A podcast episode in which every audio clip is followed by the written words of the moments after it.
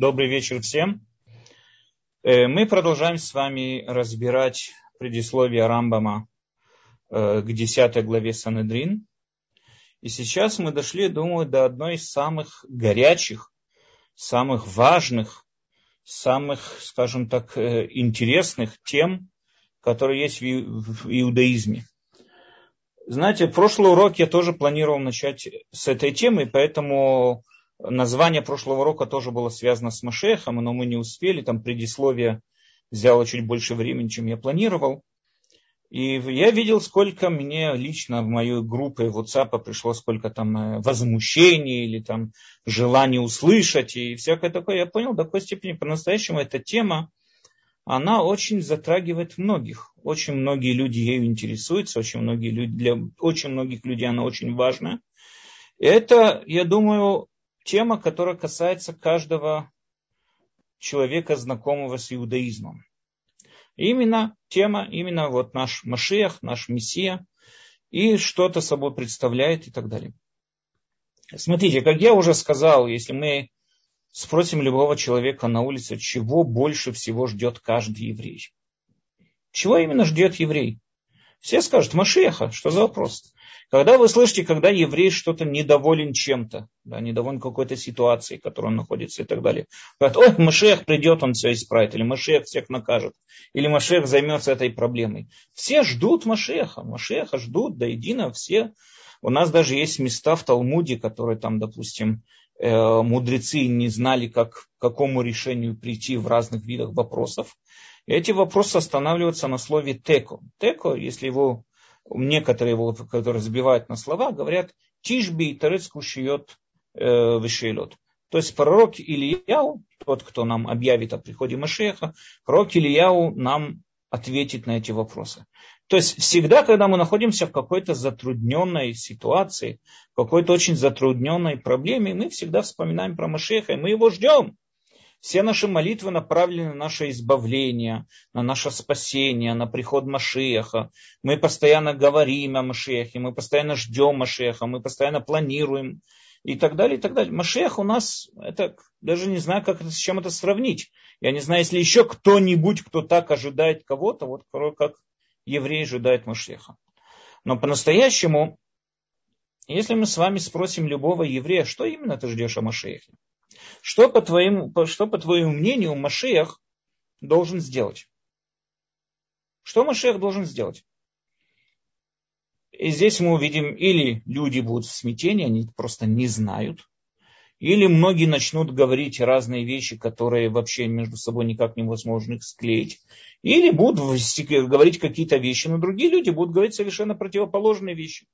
То есть практически можно прийти сказать, что большинство людей понятия не имеют, что мы ждем при приходе Машеха, зачем мы вообще ждем Машеха. Грубо говоря, вот как Тиферет правильно зачитала урок, нужен ли нам вообще название урока, нужен ли он нам вообще Машех? Если мы с вами посмотрим, мы находимся сейчас в более не менее хорошей обстановке, ну, в, хорошем, в хорошее время. Да, в основном, ну, как минимум в цивилизованном обществе, цивилизованном обществе голода нет. Люди в основном живут. Живут, да, конечно, есть люди, которые живут лучше, есть люди, которые хотят э, больше уюта, больше комфорта, у них этого нет, они начинают завидовать другим. Конечно, есть что-то. Есть люди, которые зарабатывают больше денег, люди, которые зарабатывают меньше денег. Но такой вот нужды, что если я не пойду сейчас работать на каторжной работе, я не принесу кусок хлеба домой, в цивилизованном обществе как минимум такого нет. Люди живут уже и планируют себе, я не знаю, там разные виды отпуска, планируют себе разные виды покупок, балуют себя разными покупками, которые, ну, по-настоящему, почему? Потому что мы живем в определенном изобилии. Большинство болезней, можно сказать, лечатся. Да, конечно, есть разные редкие заболевания, есть разные тяжелые заболевания. Вот мы сейчас находимся в четвертой волне вот этого вот ковида, который от нас никак не отойдет. Но в основном люди в основном большинство болезней, которые там даже 100, 100, 100 200 лет тому назад были совершенно неизлечимы, люди ими спокойно лечатся без всякой проблемы. Спокойно вылечиваются с этих болезней. Нет никакой проблемы. Мы живем в поколении изобилия. Конечно, мы всегда хотим жить еще лучше, мы хотим еще больше изобилия, мы хотим еще больше чего-то. Но с точки зрения так, чтобы сказать, что нам вот Машех прям вот так вот приспичил, так что вот, вот, вот без Машеха мы не выживем, я бы не сказал. Посмотрите в любом торговом центре Израиля, пройдитесь там по пятницам, то, что называется в конце недели, увидите, сколько магазины забиты толпами людей. Все покупают, все нормально, все как бы есть, и вроде все в порядке. Так вопрос в первую очередь, что, что мы ждем от Машеха? Второй, второй вопрос, ну это один и тот же вопрос. Во-первых, ну, как я уже сказал, что мы ждем от Машеха и вообще нужен ли он нам? Если, и почему так вот постоянно молимся и желаем его и так далее. Для того, чтобы понять эту ситуацию, надо понять нам также другую ситуацию, другой вопрос. Как я уже заметил, да, только я уже сказал, что нам не хватает при Маше, без Машеха? Что нам так сильно не хватает, что нам прям так нужен вот Машех? Э, Рамбам нам описывает ситуацию Мурен Вухим. Говорит Рамбам такую вещь, что если мы с вами посмотрим, это очень интересная вещь такая, что Рамбам называет э, совершенного человека, называет природным человеком. Что это означает? Если мы с вами посмотрим, говорит Рамбам, на наш окружающий мир, Вселенную, наш земной шар, и представим себе весь окружающий мир без людей, без человека. Вот нету людей на нашей планете Земля, нет людей все будет в идеале. Да, будут разные стихийные, там, может быть, землетрясения, разные там такие э, катаклизмы, наводнения и так далее. Это будет, потому что это природа земного шара. Так он стабилизирует свое, свою температуру, так он стабилизирует свой вот этот вот природный баланс и так далее, и так далее. Но если мы с вами посмотрим, в мире животных волк никогда не съест просто так овечку тигр никогда не съест просто так, не знаю, там какое-то другое животное. И лев никогда просто так не съест зебру. Зебры, популяция зебры будет столько, сколько требуется. Популяция львов, тигров, коров, лошадей будет столько, сколько требуется. Все будет в полном, скажем так, идеальном балансе. Все находится в полном, все будет в полном идеальном балансе. Так это будет происходить. Так это будет, да, без людей, так это происходит. Все в полном идеальном балансе.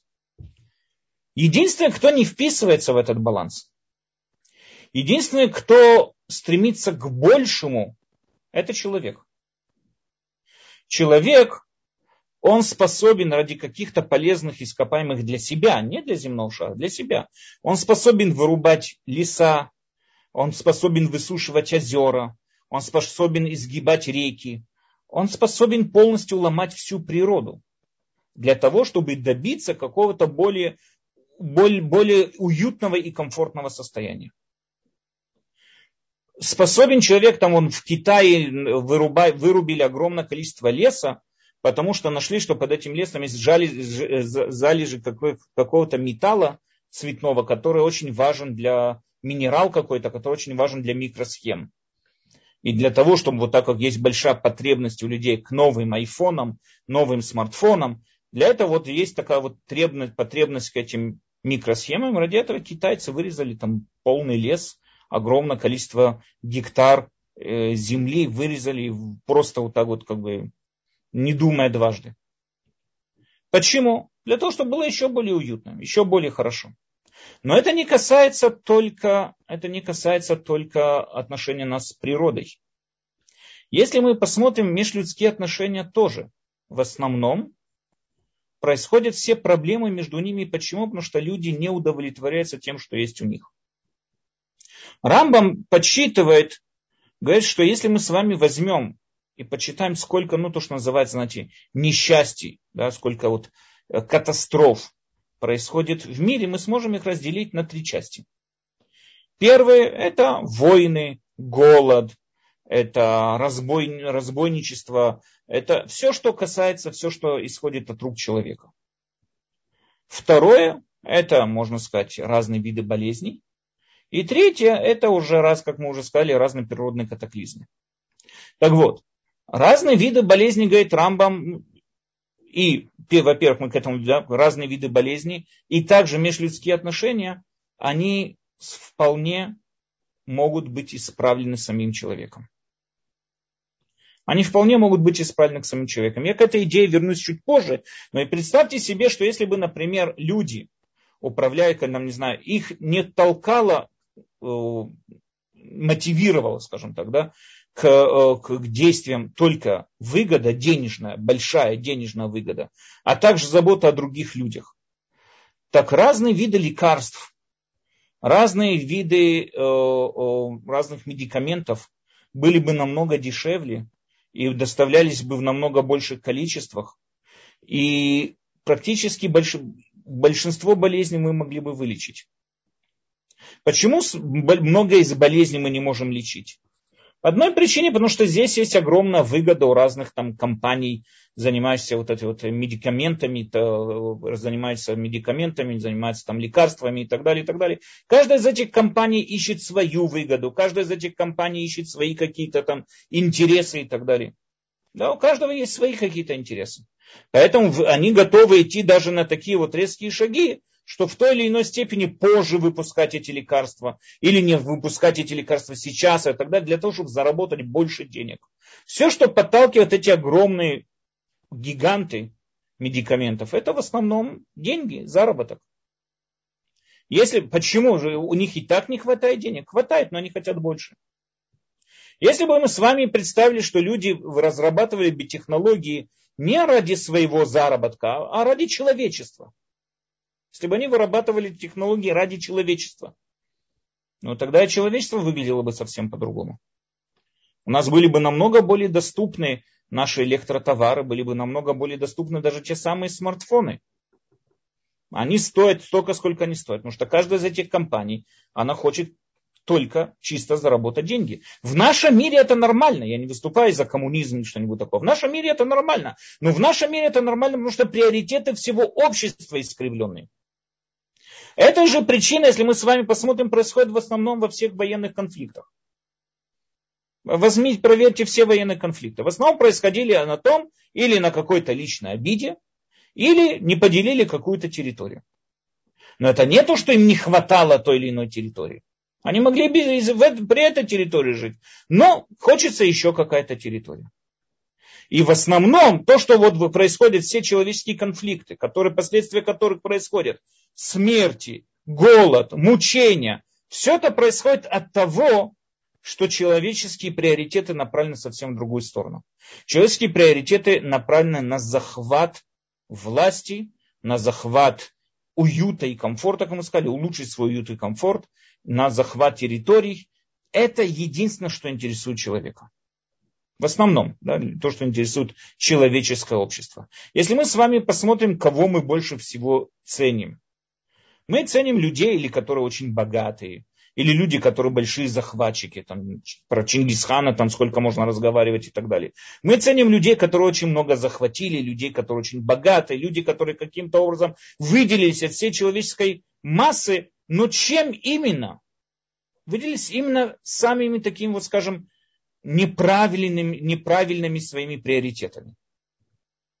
Именно этим мы восхищаемся. Почему мы этим восхищаемся? Мы этим восхищаемся, потому что это также и наши приоритеты тоже. Ну, в общем, если сказать, да, конечно, есть всегда разные люди, как мы с вами видим, есть более праведные, более духовные, менее духовные. Но в основном любой человек стремится к улучшению своего комфорта, к улучшению своего уюта.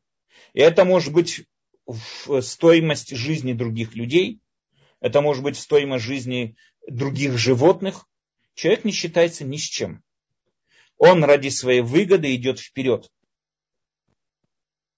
Почему это происходит, как мы с вами сказали, неправильно, неправильно построенные приоритеты человеческого сознания, понимания и так далее. В первую очередь, что говорит Рамбам, то, что исправит Машиях, в первую очередь, нам говорят это мудрецы, это говорит нам Рамбам. Машех в первую очередь сможет построить правильное общество. То общество, которое будет стремиться к правильным целям. Общество, которое будет правильные приоритеты. И тем самым образом это резко сократит все перечисленные проблемы. Если мы будем жить в правильном моральном, в правильном моральном построенном обществе, между нами не будет никакой зависти, между нами не будет никаких войн, не будет никаких конфликтов. Мы сможем делиться, мы сможем идти на компромиссы. Все эти компании, которые производят все, как я уже перечислял, и лекарства, и медикаменты, и производят там разные там бытовую технику и так далее, они понизят цены. Ничего страшного, они будут зарабатывать, но не такие огромные деньги, но будут зарабатывать. Ничего страшного, понизят цены. Люди, которые занимаются разработкой разных сервисов, тоже понизят цены. И мы увидим, как более нуждающиеся люди, у них вдруг получают доступ к тем же самым сервисам, которые получаем мы сейчас. То есть и тем самым образом не будет всей вот этой зависти среди людей. Как говорит пророк, не поднимет народ на народ больше меча. И не будут между собой больше воевать. Как это произойдет? Какое-то чудо будет? Нет, не будет чуда. Машиах своей личностью, как мы все это с вами более подробно э, разъясним, Машиах своей личностью, Машиах с помощью своей, э, своей харизмой, он сможет построить идеальное общество, построенное на правильных приоритетах, построенное на правильных ценностях. Его влияние распространится не только на еврейский народ, его влияние распространится на всю человеческую, можно сказать, на всю человеческую расу человека, на все, на все человечество. Изменится, как мы уже сказали, подход людей к жизни который приведет к прекращению войн, приведет ко всему этому. Таким образом, это приведет, как мы уже тоже с вами сказали, к подешевлению товаров, к сервисам, ко всему. Люди смогут лучше, стабильней жить. Кроме того, стремление людей резко изменится. Люди будут стремиться совсем к другим вещам. И здесь очень важная вещь. Рамбам это подчеркивает. Подчеркивает в нескольких местах. Мы ждем Машеха не ради какого-то материального блага. То, что я сейчас перечислил, что будут более дешевые сервисы, что будет более дешевая жизнь, что будет более уют, будет для всех, а не только для особенно каких-то избранных и так далее. Это не ради этого приходит Машех. Это последствия его прихода. Но в первую очередь Машех глубоко изменит человеческое общество. Машех сможет глубоко повлиять на человеческое сознание, изменит его и приведет его к таким последствиям, что вот то, которые я сейчас перечислил. Мы не ждем Машеха для того, чтобы понизились цены на лекарства, или для того, чтобы всем были доступны, там, не знаю, iPhone 13 или там Samsung, не знаю какой. Не ради этого мы ждем Машеха. Это последствия его прихода, да. Но мы ждем Машеха, чтобы удостоиться жить в правильном, хорошем человеческом обществе. Представьте себе, что вы живете с соседями, которые по-настоящему хотят вам блага. И вы хотите блага этим соседям. Мы живем с людьми, не которых нас заставляют э, делиться со всем, как при коммунизме, как при там, колхозе и так далее. Нет, а люди сами готовы со всем делиться. Люди сами готовы идти на, на, на разные компромиссы и так далее, потому что люди хотят жить в мире. Представьте себе все человеческое общество такое. Когда все люди смогут взяться общими силами для разработки то, той или иной технологии или для улучшения жизни и так далее. И все вместе, без зависти, без ненависти, а все вместе. Это же самое лучшее общество, которое может быть. Что может быть идеальней, что может быть лучше этого. Именно к этому мы и стремимся. Мы стремимся к тому, чтобы Машех исправил все духовные изъяны человека и привел нас именно к такому обществу. Теперь надо понять такую вещь. Машиах, у нас есть очень много разных мидрашим, которые говорят про Машеха. Что когда придет Машиах, там э, будут расти на кустах, мы их разбирали в начале этой книги, которую мы с вами разбирали, там э, на кустах будут расти разные виды одежды, и что будет доступна еда, питье, и все будут жить вечно и долго, и так далее, и так далее. Очень много мидрашим есть нам про Машеха. Рамбам заявляет, как мы это увидим с вами дальше, Рамбам заявляет, что все эти мидрашим, они аллегорические. Это аллегория. Все эти Медршим пришли нам показать простую вещь, что будет легко житься. Нам будет очень легко жить. Нам будет очень легко жить не потому, что, э, скажем, там, э, мы что-нибудь у кого-то отнимем или заберем и так далее. Нет. Нам будет легко жить, потому что мы сможем жить в обществе, которое умеет поддерживать один другого. Мы сможем жить в обществе, которое будет помогать один другому.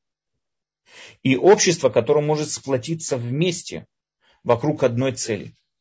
Сплотиться, сплотиться вместе вокруг одной цели и создать какие-то огромные технологии, которые приведут к огромному там, не знаю, уюту и так далее. Вот совсем недавно можно прочитать, там, знаете, разрабатывать сегодня разные 3D-печати и так далее, которые человек сможет, принтеры, 3D-принтеры, которые человек может пропечатать практически ну, в будущем, сможет напечатать все, что ему в голову взбредет, любое изделие, как из пластика, так и из фарфора, из металла, и еду, и все что угодно, и так далее. Вполне может быть, что про этот уют, про это удобство и говорили наши мудрецы. Но опять же, не это главная цель прихода Машеха.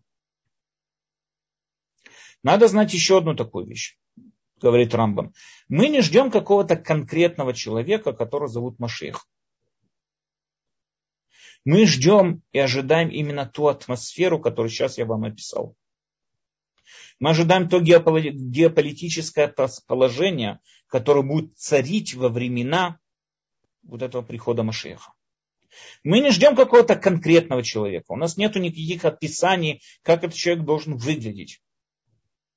Кто он такой? кто он по имени отчества, кто он по паспорту. Это не те вопросы, которые должны затрагивать и интересовать нас. Потому что у нас нет на них никакого ответа. Мы ждем не конкретного человека, мы ждем ту эпоху, которая придет с приходом Машеха.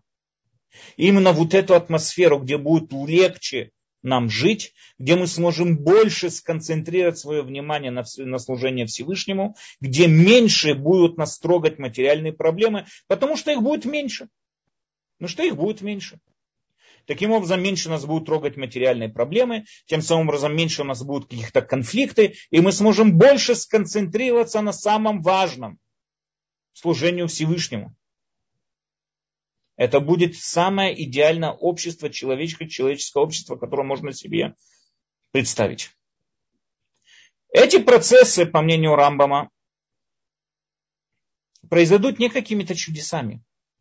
Мушех не возьмет палочку, выручалочка махнет, и мы все станем праведниками. Нет. По мнению Рамбама, все эти процессы пройдут совершенно, совершенно э, скажем, рациональном виде. То есть Машех, придя, он сможет убедить народ, он сможет поставить, как бы, ну, повести за собой массы людей. Не с помощью чудес, не с помощью чудес, а именно с помощью своей харизмы, с помощью своих талантов, с помощью своих знаний. Без каких бы то ни было принуждений. Рамбам отрицает все эти чудеса, о которых говорят Мидрашим, и Рамбам их называет аллегорическими, что это аллегория. Рамбам говорит очень интересную вещь такую, что у нас есть, например, проблема с людьми, когда я общаюсь с людьми. Представь, представьте себе ситуацию, вы идете по улице, и вдруг вас встретил какой-то китайский, человек китайского происхождения, китаец. И он что-то на китайском вам пытается объяснить. Вы видите, он что-то переживает, он машет руками, он что-то говорит, и что-то куда-то тычет, и вы не понимаете, о чем он говорит. Вы понимаете, что человек очень что-то переживает, его очень что-то сильно взбудоражило, он там вот, вот прям на эмоциях, но вы не можете понять, что он от вас хочет. Это классический пример языкового, языкового барьера. Да, то есть это вот я не понимаю, что от меня хочет. Есть другая вещь непонимания. И она намного более тяжелая для понимания, скажем так. Когда, например, одни и те же люди используют, когда люди, извините, используют одни и те же слова ради совершенно разных понятий. И тогда человек еще более в тяжелом затруднении. Почему? Потому что он не только не понимает, но он думает, что он все понял. Ведь тот человек использует те же самые слова. Только в его понятии эти слова имеют в виду совсем что-то другое. А у этого человека эти слова совсем другие. Он уверен, что он его хорошо понимает. Но этот человек говорит ему совсем о других вещах, и он глубоко... И этот, который думает, что понимает, он очень сильно заблуждается. И проблема в том, что он даже не знает, что он заблуждается. То же самое, говорит, Рамбам происходит по отношению к Мидрашим, которые нам говорят о конце света, о приходе Машеха, о разной войны Гогу Магоги, все, что там происходит, все, что там описывается и так далее. Говорит Рамбам простую вещь. Все эти Мидрашим, они говорят, используя какие-то нам знакомые слова. И мы думаем, что мы очень хорошо понимаем эти Мидрашим. Но, как мы уже сказали в предисловии к этой книге, в самом начале, когда мы уже сказали, вот сам, когда начинали эту книгу. По мнению Рамбама, Мидрашима не аллегория, которую надо уметь расшифровать и понять, о чем они говорят. Что именно говорят эти Мидрашим. Поэтому я вам зачитаю сейчас закон Рамбама. Еще один очень интересный тоже факт, что Рамбам вписал законы Машеха. У Рамбама есть законы Машеха. Когда Машех придет, ему следует, он должен будет знать книгу Рамбама наизусть, потому что здесь приводятся его законы. Так вот, законы Машеха Рамбам писал в законы книгу царей, где приводятся практические законы, а не в книгу, э, а не в книгу основ веры, первая книга его, э, вот это вот из, из Мишной Тура, не в книгу основ веры, а именно в книгу царей, потому что он в этом видит именно не просто вопросы о нашей вере, а именно практические вопросы. Я вам зачитаю здесь, опять же, используя эту красную книгу с этим переводом, законы царей. Да не возникнет, говорит Рамбам, у тебя мысль, что царь Машиах должен совершать чудеса и знамения, создавать нечто, чего не было в мире. Это не так. Воскрешать мертвых, совершать другие подобные вещи. Как говорят глупцы, это не так. Ведь Раби Акива был великий мудрец из мудрецов. И он стал оруженосцем Бен Козбе, это Баркохва, мы к нему еще вернемся. И, и, и, и говорил о нем, что тот Машиах. И он и все мудрецы его поколения считали, что тот Машиах, пока он не был убит из-за своих грехов. А когда его убили, стало ясно, что это не Машех и так далее, и так далее. Таким образом, по мнению Рамбама, очевидно и понятно, говорит Рамбам, что Машех не совершит никакие чудеса. Не его задача совершать чудеса. Не его задача. Его задача строить и воспитывать человечество и строить правильное общество. Более того, по мнению Рамбама, любое правильно построенное общество если оно уже правильно построено, оно приведет к, к Машеху, оно приведет к той самой ситуации, в которой, вот к, этому, к этой ситуации, в которую, которую должен, нас должен быть привести Машех. То есть реализация этого вот потенциала, который заложен в правильном обществе, это приход Машеха. Как мы уже с вами сказали, мы не знаем изначально, когда придет Машех. Мы не знаем, у нас нету. И каждый, кто говорит, и сколько, знаете, людей не подсчитывало и так далее, все, извините, все оказались полностью, в полной ошибке. Мы не знаем, когда придет Машех. Почему мы этого не знаем? Потому что это зависит от нас. В первую очередь от нас. Какой пророк может сказать, когда придет Машех? Он не может сказать, когда придет, потому что это общество должно прийти к той ситуации, которая может привести к Машеху. Более того, даже сам Машех этого не знает, когда он придет. Это проявится уже постфактум. Когда? Когда это уже, когда уже Машех придет и построит правильное общество. Тогда мы узнаем, что это и был Машех. Поэтому мы также не знаем, кто именно, кто такой Машех. И более того, сам Машех, он не знает, что он Машех. Это очень важная основа, которую пишет нам Рамбам. Сам Машех не знает, что он Машех. Он узнает, что он Машех только тогда, когда он уже смог добиться всех своих целей. Поэтому знайте простую вещь. Каждый человек, который заявляет о себе, что он Машех, знайте смело, без сомнений, что он уже Машех. Он уже Мессия. Каждый, каждый Машех, если мы о нем говорим, что он Машех, Или если он утверждает, что он Машех, хоть он будет клясться, что ему там, не знаю, сам дедушка Ленин пришел во сне и сказал, что он Машех. Сам Бог его назначил, что он Машех. Нас это не интересует. Человек сам не знает, кто такой Машех. Мы это узнаем только постфактум. После того, как он добьется всех своих результатов.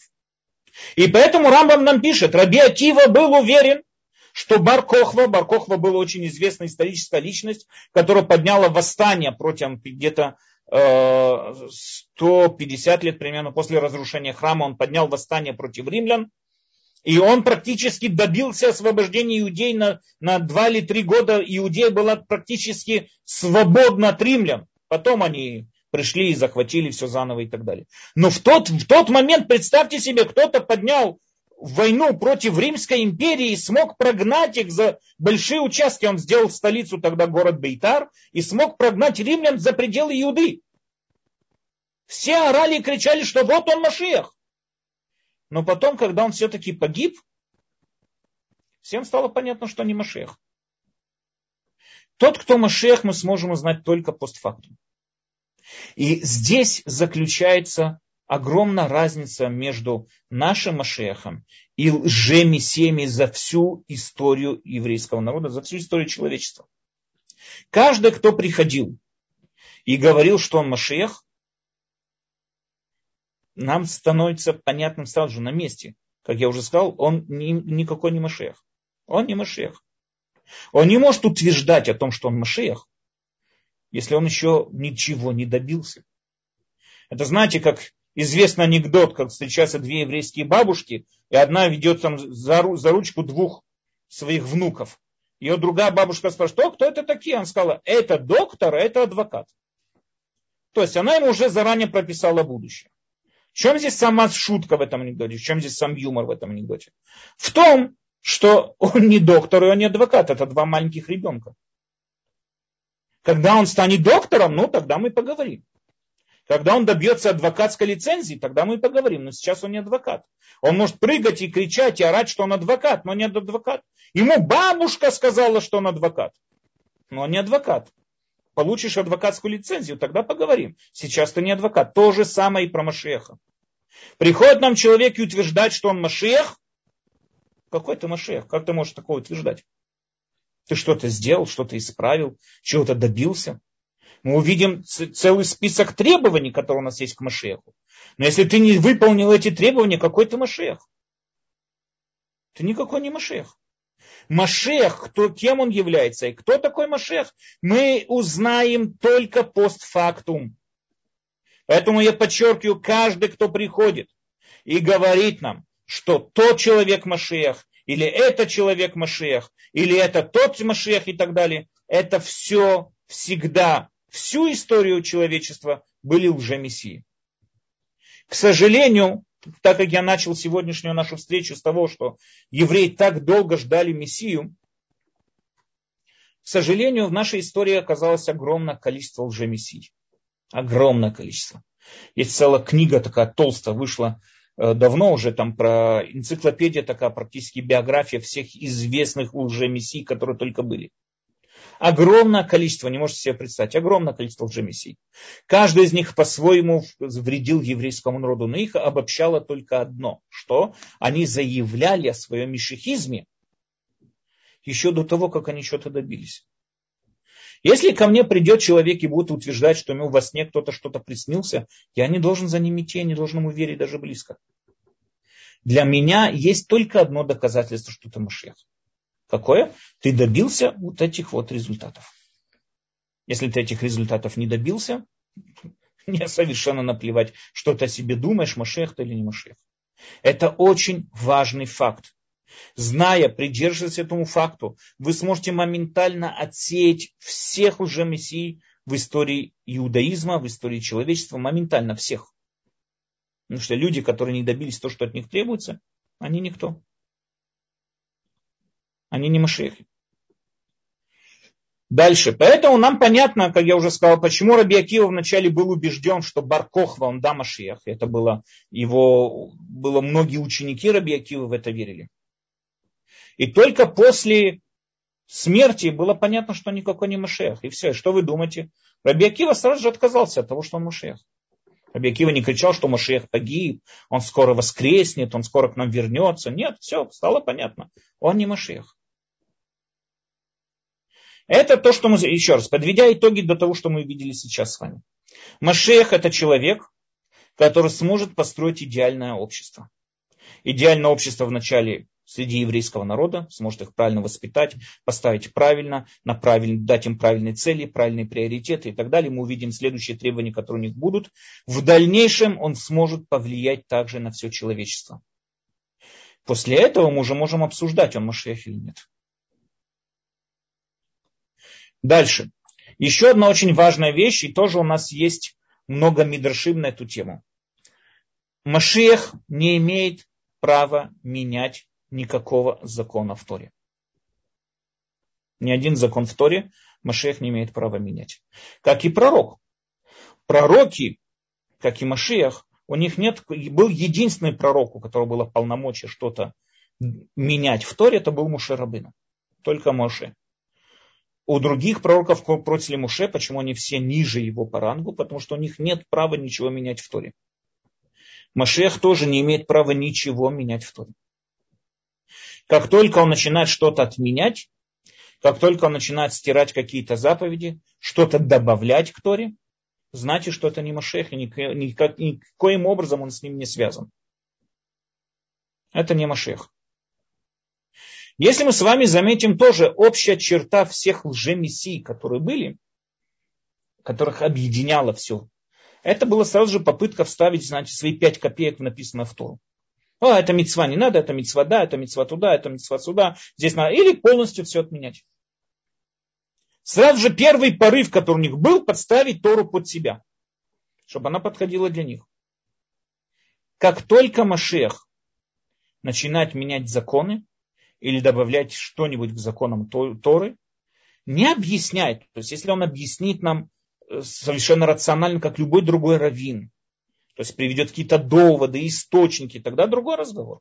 Но если он использует свой какой-то дар машихизма или какой-то там пророческий дар для того, чтобы отменить ту или иную мецву, можем смело утверждать, что он лжец. Он не Машех.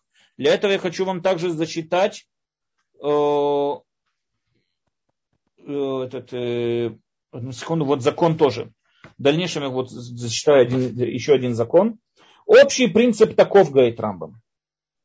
Законы и правила этой Торы неизменны навечно и на веки веков. И не прибавляет к ним и не убавляет от них. А каждый, кто прибавляет или убавляет, или объясняет по-своему, или придумывает словам заповедей смысл, который они не несут, несомненно, злодей и преступник. Дальше. Да, это, это то, что говорит нам, это, что говорит нам э, Рамбам по отношению к Машеху. То есть мы можем смело знать и утверждать, что если он приходит и что-то из такого вот вида вещей делает, мы можем знать смело, что он уже Мессия. Самое интересное, знаете, было во время Рамбама, э, было тоже, особенно в Йеменской общине. Йеменская община во время Рамбама была немного, не немного, а была очень далека и отдалена от общего еврейского народа, потому что она, если каждый знает карту, Йемен очень далек от, от всех центров иудаизма, он как-то в стороне вообще находится. Он нижняя часть Аравийского полуострова, находится как-то там в стороне. Евреи, которые жили там, в основном их еврейство развивалось более не менее самостоятельно. И поэтому многие раввины ну, не занимались йеменскими иудаизмом, еврейством, и как бы не, не знали, не были знакомы с их общинами.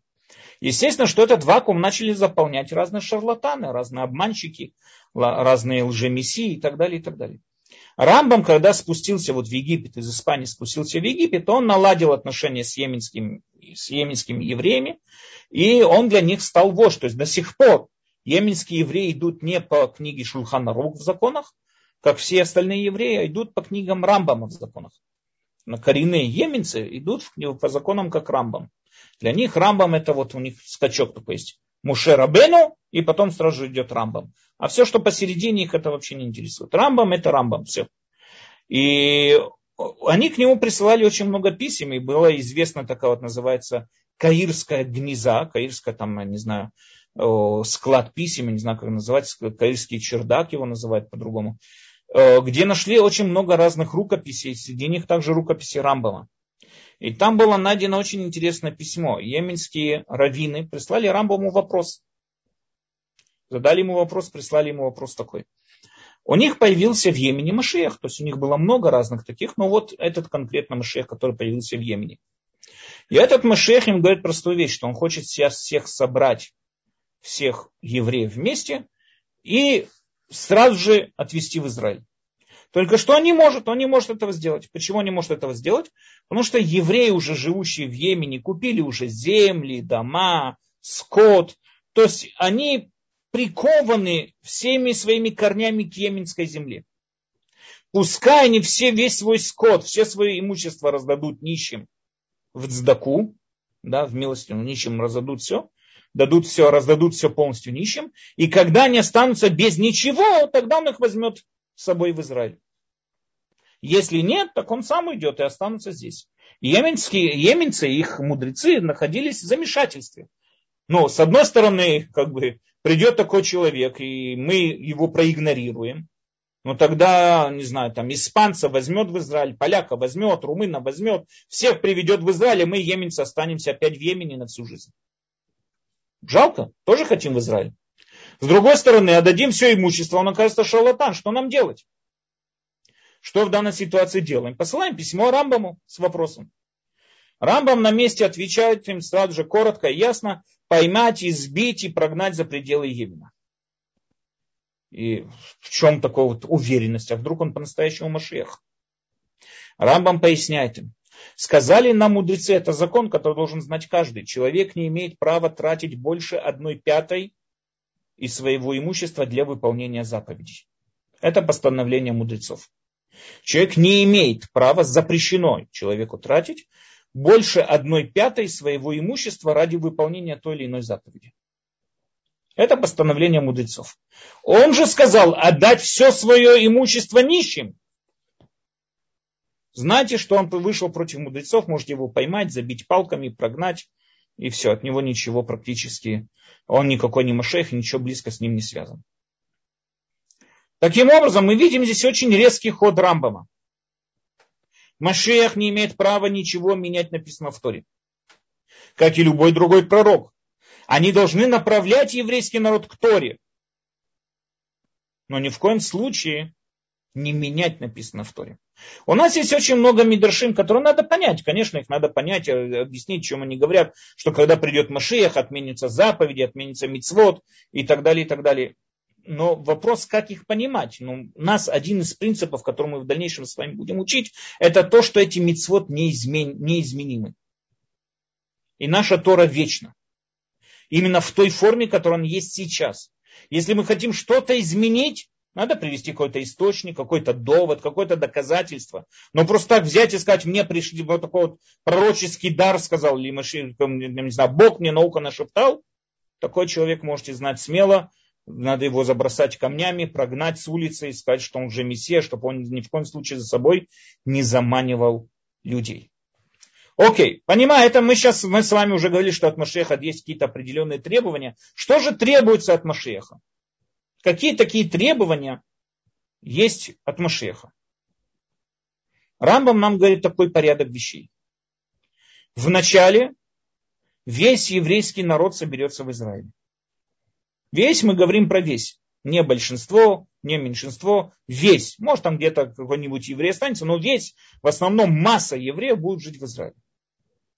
Следующая часть, вернется абсолютная власть над Израилем. Абсолютная власть. Не та власть, которая сегодня существует. Не та власть, которая существует сегодня который мы для того, чтобы там, не знаю, подняться на храмовую гору, должны договариваться с половиной и мусульманского мира для того, чтобы на нашей же территории смогли там, правда, это запрещено законом, просто это привожу как пример.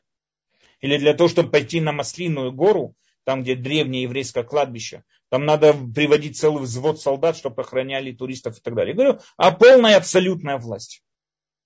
И заметьте, только после этого, говорит Рамбам, когда народ вернется в Израиль, И когда будет абсолютная власть, тогда и проявится Машех. И Вашиах выполнит все на него возлагаемые обязанности. Какие? Во-первых, освободить Израиль от всех его врагов. То есть Машех будет полководец, будет мощный, сильный человек, который сможет освободить евреев от всех их врагов. Второе – строение храма. Третье, уже даже то, те остальные евреи, которые не собрались в Израиле, соберет их всех. Только после того, как прошли все вот эти вот требования, мы на них поставили галочку, что закончили. О, тогда мы можем знать, что это перед нами Машех. До этого вполне может быть, что нет. До этого он мог, мог победить всех врагов, но не построил храм. Или построил храм, но не достроил и скончался, он не Машех. Даже если он начал этот процесс, он не Машех. Машех должен выполнить все эти, все эти требования.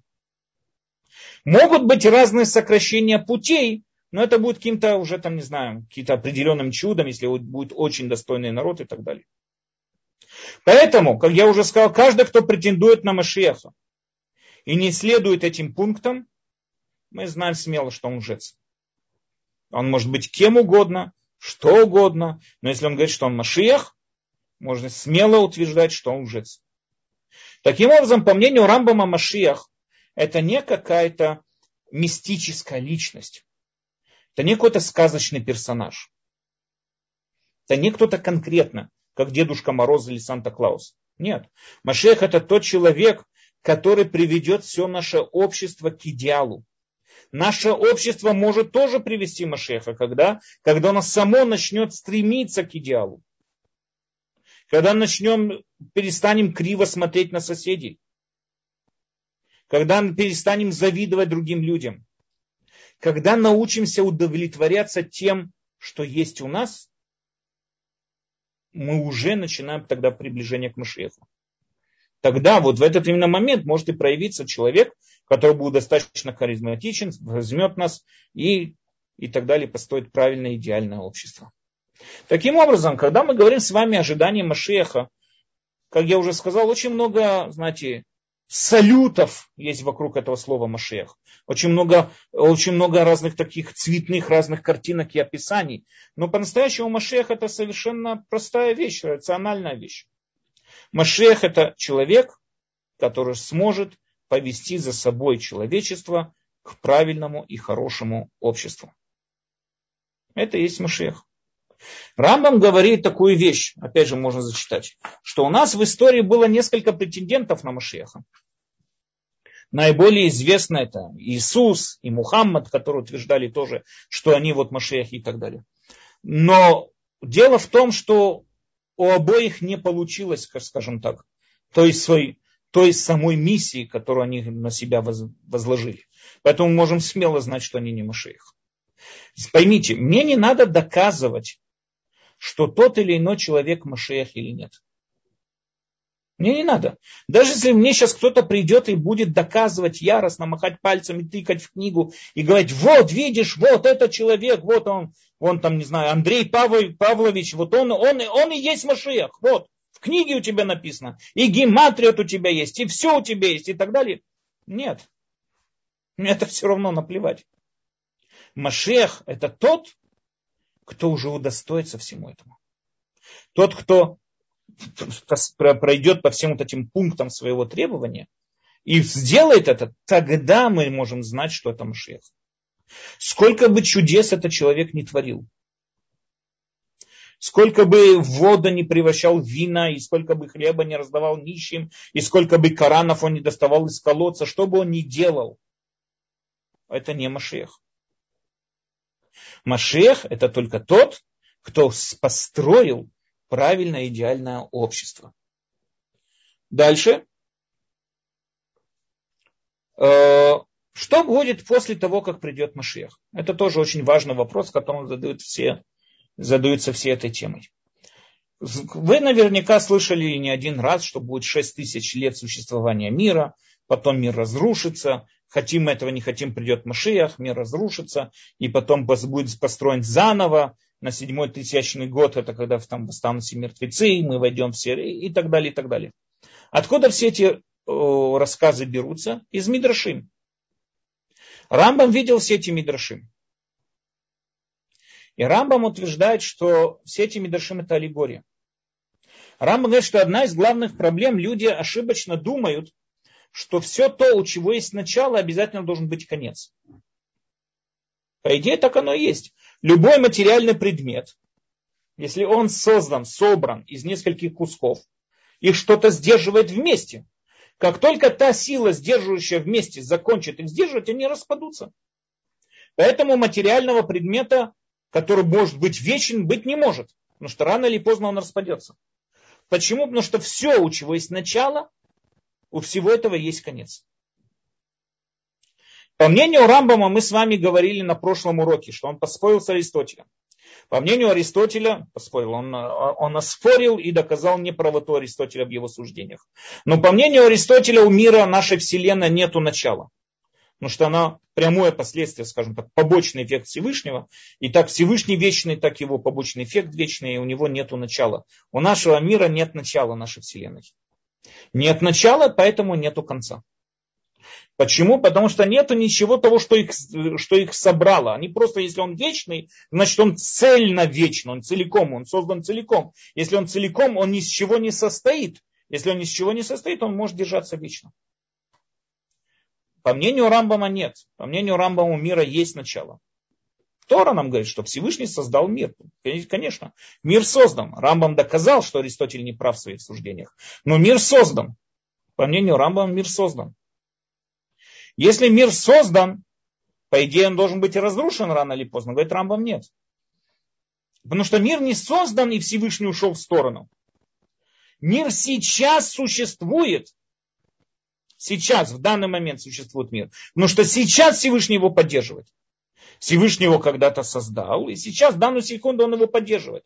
И все то время, что Всевышний сейчас поддерживает этот мир, этот мир может существовать. Всевышний может этот мир поддерживать вечно. Этот мир и будет вечно существовать. Этот мир вечный, потому что его вечно поддерживает Всевышний. Что же будет после прихода Машеха? Ну, придет Машех, и что дальше? По мнению Рамбама, как мы уже сказали с вами, идеальное человеческое общество, без разных стрессов, без разных переживаний, с очень высоким качеством медицины, доступной медицины для всех. Будет людям много долго жить. Сможем поддерживать жизнь и будем очень долго жить. Не за какого-то чудесного происхождения чего-то там. Нет. Люди могут, да, люди могут довести себя до того, что не будет переживаний, стрессов, голода и так далее. В идеальном обществе люди, не переживающие стресс, будут долго жить. Поэтому после смерти Машеха, а, еще одна вещь, по мнению Рамбама Машех умрет, это определенный спор, но по мнению Рамбама Машех это обычный человек с точки зрения материаль, материальности, это обычный человек. После его смерти будет править его потомство. Он восстановит идеальную монархию. Почему именно монархия? Потому что именно монархия, если она правильно построена, не вот эти вот злобные монархии, которые были во времена Средневековья и так далее. Если она правильно, монархия, заботящаяся о людях, так это именно есть та самая анархия, которая не вызывает волнений в обществе. Оно правильное и хорошее, не диктатура, а именно правильно, заботливая монархия. И а его потомство будет править много-много тысяч лет. Не знаем до какого, но очень много лет. Дальше говорит Рамбам. Мир как был, так и будет, и никаких изменений в природе мира нам ожидать не надо. Как я вам уже зачитывал, зачитаю еще один закон. Да не появится у тебя мысль, что в дни Машеха будет отменен какой-нибудь закон природы. Или наоборот, появится в мире что-то новое. Ничего подобного не будет. Законы мира не изменятся. А то, что пишет, написано про Ишая, будет жить волк рядом с ягненком и тигр рядом с козленком лежать, это притча, то есть аналогия и насказание. Смысл это в том, что Израиль будет процветать в безопасности. Почему? Потому что, как мы уже сказали, не будет никакой ненависти среди людей. И несмотря на количество в мире злодеев, э, о котором мы говорим, волки, все равно Израиль будет жить в безопасности. Таким образом, нам понятно, что во время Машеха что изменится? Практически с точки зрения материального мира ничего. Изменится духовный подход. Изменится мировоззрение человека. Люди будут жить вместе в изобилии, в радости, в счастье. Почему? Потому что будет общая забота один, один о другом. Будут все вот эти вот плохие качества, которые сегодня существуют, которые раскалывают общество. Вся вот эта вот зависть, ненависть, которая существует, они все пропадут. От них практически ничего не останется. Почему? Потому что будет существовать только один вид образ, только один образ жизни, жизнь, образ, э, жизнь, образ жизни по Торе, который будет воспитывать нас правильные качества, и чем самым образом приведет нас к правильному и идеальному обществу. Это то, что мы должны ждать. Как я уже сказал, конечно, люди, спросите любого еврея, когда у него какое бы то ни было несчастье, он сразу скидывает на Машеха, там, все что бы то ни было. Нет, Машех не будет лечить наши болезни, Машех не будет раздавать всем бесплатно деньги. Во времена Машеха люди как и были сильные, так и будут сильные, как и были слабые, так и будут слабые. Только что сильный будет заботиться о слабом, слабый будет помогать сильному и так далее. Будем жить в идеальном, правильном, духовном обществе, которое позволит нам процветать дальше в постижении Тора, в протяжении его законов и так далее. Окей, я хотел бы еще вкратце, пройтись, э, забрать у вас еще немножко времени, э, о, о теме того, кто не удостаивается уламаба. Да, вот немного затронуть эту тему, кто не удостаивается уламаба. Рамбам говорит, все, что мы сейчас с вами сказали, Рамбам нам пояснил простую вещь. У нас есть уламаба, это есть наша награда. Все остальные э, записанные в Мидршим там, э, эпохи Машеха, то, что мы сейчас разобрали, оживление мертвецов, стабильная жизнь и так далее, все, что мы описали, это не наша главная цель. Это наша помощь от Всевышнего, помогать, ну, он нам помогает для достижения нашей цели. Но главная наша цель это уламаба. И каждый человек, который ведет правильный образ жизни, каждый человек, который ведет правильный образ жизни, он дойдет до Уламабам. Это долго объясняли с вами в начале э, э, этого цикла, и в прошлом цикле тоже это объясняли и так далее. Однако Мишна перечисляет нескольких людей, у которых нет Уламаба. Первое мы с вами сказали, это эпикур, эпикорус. Рамбам объясняет, что эпикур это от арамейского слова эфкер, идет каким-то образом это человек, который утверждает, что мир управляется, э, мир находится в полном хаосе и так далее. Но по-настоящему Эпикур мы знаем, что это был пророк, это был философ, э, пророк, извините, это был философ греческий, который утверждал, как и, демок, э, и, как и Демократус, как и Эпикурус, они утверждали о том, что мир Э, мир управляемый полным хаосом, то есть эти частицы создаются, распадаются, никакой власти богов в этом мире нету, никаких богов в этом мире нету, и любая взаимосвязь между человеком и Богом быть ее не может. Поэтому нету ни пророков, нету ни Торы, ни чудес и так далее, и так далее. Они, естественно, пренебрегают мудрецами. Поэтому те люди, которые придерживаются вот этому вот мировоззрению, естественно, что Тора у них не имеет никакого смысла, не имеет никакого полномочия, и поэтому, естественно, что у них нет никакого уламаба. Я это подчеркиваю, несмотря на то, что они выполняют все сделанное в Торе. Он выполняет все сделанное в Торе. Но он не, уверен, не, не верит в то, что Всевышний управляет или Всевышний э, влияет на происходящее в этом мире, или он не верит, что есть какая-то взаимосвязь э, между Всевышним и человеком. И, и, и тогда все, он, он как бы практически у него нет никакого уламаба. Наружные книги. Человек, который читает наружные книги. Что собой означает наружные книги? Это тоже очень при очень большой спор между Рамбамом и другими философами. По мнению Рамбама, это те книги, которые не приносят человеку пользу, или те книги, которые не вошли, не вошли э, в канон Танаха, которые не зашли в этот канон э, Танаха, да, то, что называется апокрифы. Те книги, которые по разным причинам не, были, не вошли в катанах. Они опасны почему? Они опасны потому, что, э, они опасны потому, что там невооруженным глазом э, могут показаться идеи, написанные в этих книгах, правильные, но они по-настоящему отводят человека от истины. Поэтому любая книга, которая кажется ему правильно, но отводит человека от истины, она может показаться ему, э, она может показаться ему, как я уже сказал, правильно, и он привести его к неправильным пониманиям вещей и так далее. Поэтому читать апокрифы, каждый, кто читает эти апокрифы, относясь к ним как к истине, у него нет хлекля уламаба. Также Рамбам сказал, что те книги, которые не приносят человеку пользу. Какие книги не приносят человеку пользу?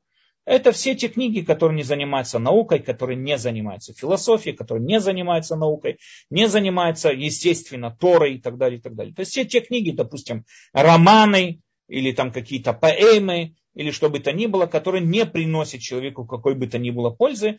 По мнению Рамбам, человек, который тратит на них время, он тратит на них время, у него тоже нету хелеклю ламаба. Но однако мы с вами сказали 8 глав Рамбама, мы с вами сказали, что Рамбам разрешает человеку, который, допустим, там хочет набраться сил, расслабиться, освежить свой разум, свой мозг и так далее, он может отвлечься на чтение тех или иных романов. Он может это сделать, если, естественно, они находятся в рамках дозволенного по Торе, то есть там нету какой-то пошлости, нету каких-то там э, э, пошлых описаний вещей и так далее, а просто чисто какой-то там, не знаю, интересный рассказ, история, роман, если для того, чтобы набраться сил, отдохнуть, и так далее, человек тогда имеет право это читать тоже. Но не имеет права на это тратить главное время своей жизни и так далее. Э, по мнению Ражбу, это было мнение Рамба, мнению Ражбу, один из тоже больших мудрецов, запрещены все книги философии до 20 лет, потому что они отводят э, людей от сознания и так далее, и так далее. Рамбам сам с этим спорит и говорит, что если книга философии правильно построена, она, конечно, не может никакой, никакого человека отвести ни от какой истины и так далее. Э, Еще один человек, мы с вами тоже говорили, человек, который шепчет над раной, заклинает. Разные виды заклинаний. В этой книге Рамбам пишет, что заклинания запрещены. В этой книге он пишет, что заклинания запрещены, потому что человек плюет, произнося слова Торы, он плюет на рану типа такого и там что-то проявляет пренебрежение э, к словам Торы. Но когда мы с вами видели первую мишну, мы там с вами зачитали закон Рамбама, что само по себе заклинание, то есть когда человек верит, что сам стих, сам стих Торы, он что-то способен наколдовать, сам стих Торы что-то способен привести и сделать, этот человек уже потерял из-за своей вот этой веры, он уже потерял э, долю в грядущем мире. Потому что э, Тора никоим образом, ни в коем смысле не предназначена никоим образом для заклинаний. Тора, как говорит Рамбам, это мудрость жизни, и так не надо относиться. Человек, который относится к Торе как какое-то заклинание к чему-то, как какое-то колдовство, какое-то волшебство и так далее, данный человек, он просто не понимает, что перед ним лежит, это полная чушь, этого делать нельзя. Поэтому, по мнению Рамбама, опять же, это тоже большой спор, но по мнению Рамбама, все вот эти, знаете, талисманы, которые существуют и так далее, где используются разные стихи Торы, где человек ложит под подушку себе разные стихи Торы, человек шепчет над кем-то стихи Торы, веря, что сам, сами слова Торы способны на какое-то лечебное воздействие и так далее, это все человек, который шепчет над раной, у него нету халикля уламаба. Мы должны что? Мы должны выполнять мицвод, мы должны выполнять, э, учить Тору, потому что она приносит нам пользу. И мы можем просить у Всевышнего, что в заслугу того, что мы сейчас учим Тору, в заслугу этого, чтобы он вылечил того или иного больного. Но произнося слова, веря, что сами слова, как абракадабра, произносят какой-то фокус, по мнению Рамбама, это этот человек, у него нету хелек аба. Еще, также говорит Рамбам, приводит Мишна еще одно имя, человек, который произносит имя Всевышнего э, в бытовых целях, просто так, ну, то имя, которое мы используем во время молитвы, да, там, произносим Адонай, когда мы произносим во время молитвы, человек произносит это имя э, в бытовых, так, просто в разговорных э, речах и так далее, он проявляет полное пренебрежение к Всевышнему. Поэтому это человек, который проявляет такое пренебрежение к Всевышнему, естественно, у него тоже не может быть хелик аба, несмотря на то, что он выполняет все написанное в Торе. Я подчеркиваю, этот человек выполняет все написанное в Торе. Но все равно хелик аба у него нет. Мудрецы добавили, Рамбам приводит еще такого человека, который оскорбляет другого человека публично, если он кого-то оскорбил публично, отругал публично, и тот сейчас застеснялся и так далее, если это не в ради воспитательных целях, а вот так просто там на кого-то, то, что называется, наехал на кого-то публично, или назвал его по кличке, или дал кому-то какую-то кличку, у этих людей тоже нету хелек ламба. Когда мы говорим кличку, мы говорим оскорбительную кличку. Да, кого там сказал кому-то горбатый, безногий, там, не знаю, что-нибудь такое, рыжий и всякое такое. Но если он ему, э, там, не знаю, там, ласково что-то сказал или что-нибудь такое, конечно, про это речи идти и не может. Окей, сегодня мы, слава Богу, с вами закончили то, что я планировал в этот раз. Э, Без Раташем на, следующий, на следующем уроке, я понимаю, это же будет в следующем году, мы без Раташем с вами переступаем к главной теме всей этой книги, а именно изучение 13 принципов иудаизма. Что они собой представляют, будем разбирать с вами каждый из этих принципов, что он собой представляет и так далее, и так далее. И без Раташем мы начнем с вами уже Новый год с изучением этих принципов. Почему? Потому что, как Рамбам нам сказал, что вот для того, чтобы получить уламаба, это требуется именно Э, достижение разума, это правильное восприятие, правильное мышление, правильное действие, правильное восприятие. И что оно собой означает? 13 принципов иудаизма. Э, мы без Раташем с вами разберем, посмотрим, где кто с ним что спорит, что не спорит. И так что мы с вами без Раташем увидимся в следующем году. Окей? Okay? Рав Даниэль, огромное спасибо за интересный урок. Э, Тиферет, к сожалению, пока еще э, у нее прерывается связь, она попросила меня подстраховать ее. Можно вопросы или уже поздно? Конечно. Угу. Первый вопрос. Вот вы сказали, что когда придет Машех, у нас будет такое без раташем общество, без э, поддерживающее друг друга идеальное, да? Так это что, не будет Эцерара? Нет, яйцара будет, яйцара всегда есть. Это не то, что отдельно что-то. Это, конечно, у нас будет, но, но в основном само общество будет построено так, что нам будет намного легче бороться с этим яйцарара. Ну а как же зависть, там, амбиции, карьеризм? Зависть, амбиции, они будут направлены именно в достижение, постижения Торы. Опять же, конечно, не будет никакого гаранта против яйцара, ведь Мушех, он также и Санедрин ведет и всякое такое. Я понимаю, что яйцера, да, наверное, будет.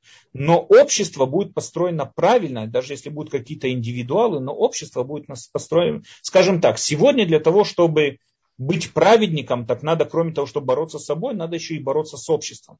Потому что все наше окружающее общество, оно против этого. Его направление материальное, его направление совсем в другую сторону. И человеку очень тяжело здесь преуспеть в духовном росте. Когда придет Машех, наоборот, будет так тяжело преуспеть быть грешником. То есть человеку надо будет стараться быть грешником. Ну, конечно, яйцера никуда не уйдет. Но да, будет намного легче служить Всевышнему. И, конечно, яйцера, ну, скажем так, намного будет слабее, чем сегодня, да. А воскресенье мертвых будет? Это мы разобрали в прошлом, в прошлом А, я, да, извините меня, я не слушала. Да, хорошо. Э, у нас есть поднятая рука, я могу включить микрофон, вы разрешаете? Да, конечно. Таня Пятигорская, пожалуйста, мы вас слушаем.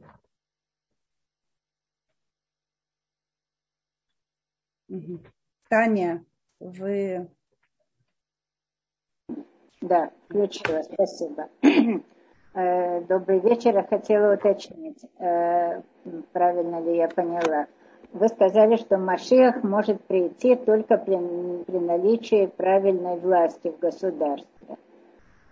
Но такая власть может возникнуть ну, при достаточно высоком уровне исправления человека и общества. Но с другой стороны, э, вы несколько раз говорили, что Машиах – это тот, кто построит правильное идеальное общество и исправит людей. Так э, как Нет, это? Да, смотрите, есть немножко разница. Есть между абсолютной властью и правильной властью есть немного разницы. Абсолютная власть имеется в виду то, что евреи, живущие в Израиле, не понадобится им, там, не знаю, принимать решения, обсчитывая о том, что подумать, допустим, там другие страны или что бы то ни было. То есть они будут самостоятельно принимать решения, не полагаясь там на других э, стран и так далее. Они будут самостоятельны в своем принятии решений. Но это не означает, что это будет правильное решение. Это означает, что будет какая-то власть, ну будет. Ну, допустим, можно сказать, знаете, примерно то, что происходит сегодня в Израиле, скажем так. Но, но это Машех, когда придет, он именно эти же инструменты, эти вот основы, которые есть будут в обществе, он их направит в правильное русло и сможет построить правильное, именно правильное правительство, правильную власть. Но сейчас в Израиле, кажется, решения принимают э, с большой оглядкой на окружающие страны. Да. То есть это не, не то, что сейчас да. есть в Израиле. К сожалению, еще нет. Спасибо большое. Спасибо. Э, у нас есть еще поднятая рука. Люд... Э, я не знаю, здесь номер телефона. Пожалуйста. Лидман. Нет. Пожалуйста.